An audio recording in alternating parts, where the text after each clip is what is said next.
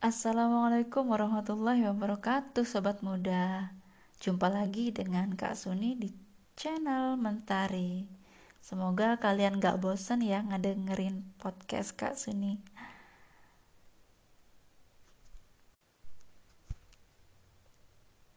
Mereka yang tidak mengaji adalah manusia crossboy.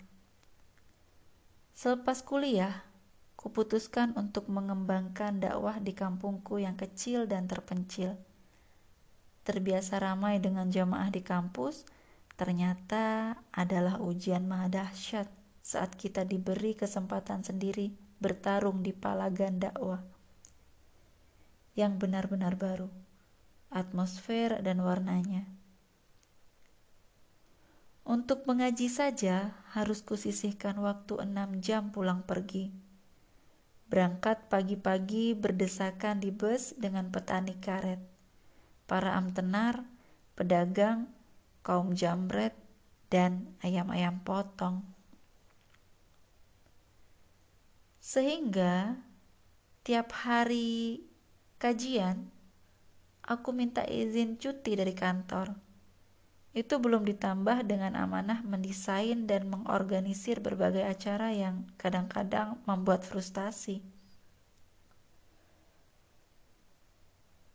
Tapi Allah memang tidak pernah tidur. Tidak lama berselang, seorang sahabat juga memutuskan untuk kembali ke kampung. Alhamdulillah, setidaknya berdua lebih baik. Pada saat yang bersamaan, ujian kembali menyapa.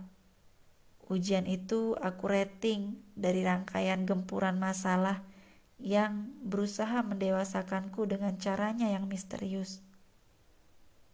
Demi mengamankan jadwal mengaji yang berubah karena beberapa alasan, akhirnya aku melapor ke bagian HRD di kantor untuk cuti tiap hari Rabu.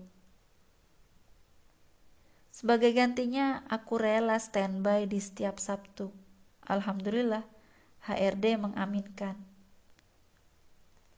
Seminggu berselang, yang kukatakan ujian loyalitas itu pun menyapa. Seperti telah terorganisir untuk menguji profesionalitasku, order di kantor menumpuk di setiap Rabu.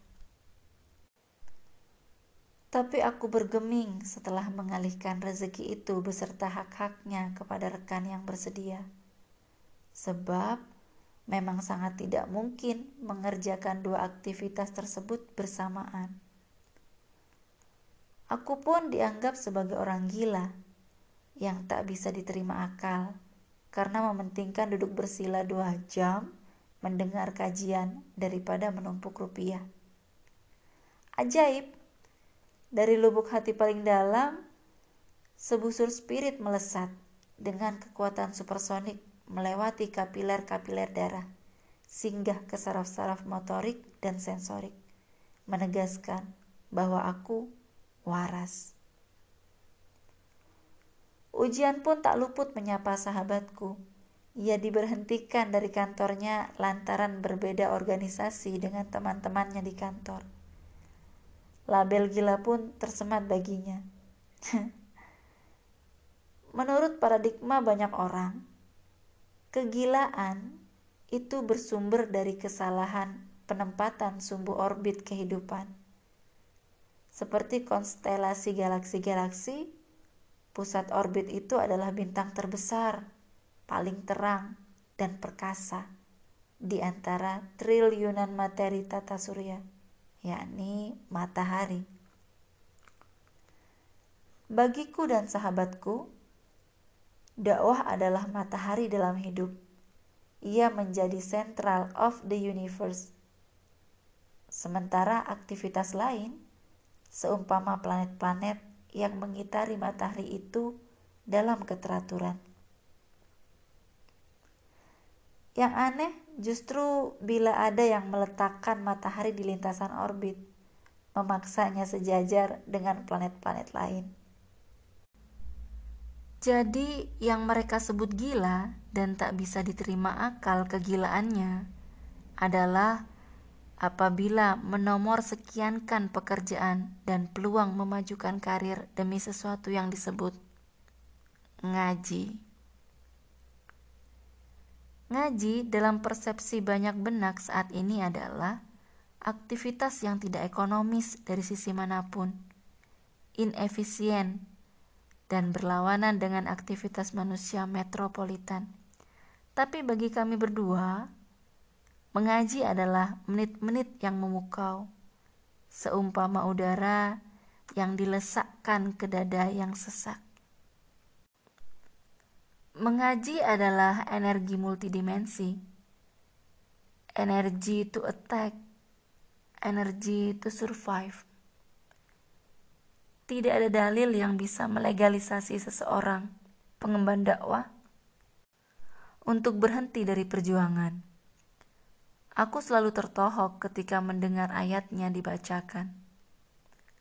Katakanlah, jika bapak-bapak dan anak-anakmu saudara-saudara, dan istri-istrimu, kerabat-kerabat, dan hartamu, perniagaan yang kau takutkan kerugiannya, dan rumah-rumahmu lebih kau cintai daripada Allah, Rasul, dan berjuang di jalannya, maka tunggulah keputusan Allah. Dan Allah sekali-kali tidak memberi petunjuk kepada orang-orang fasik. At-Taubah ayat 24. Sebagai gantinya, aku dan sahabatku sepakat membangun holding company kecil-kecilan yang bergerak di bidang distribusi herbal, pakaian muslimah dan anak, serta panganan ringan.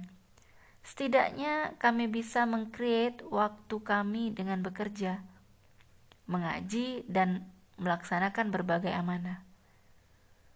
Lalu ketika aku sedang santai melahap Maria Mahkarpovnya Andrea Hirata, aku tersenyum simpul seperti tengah mendapat pembelaan.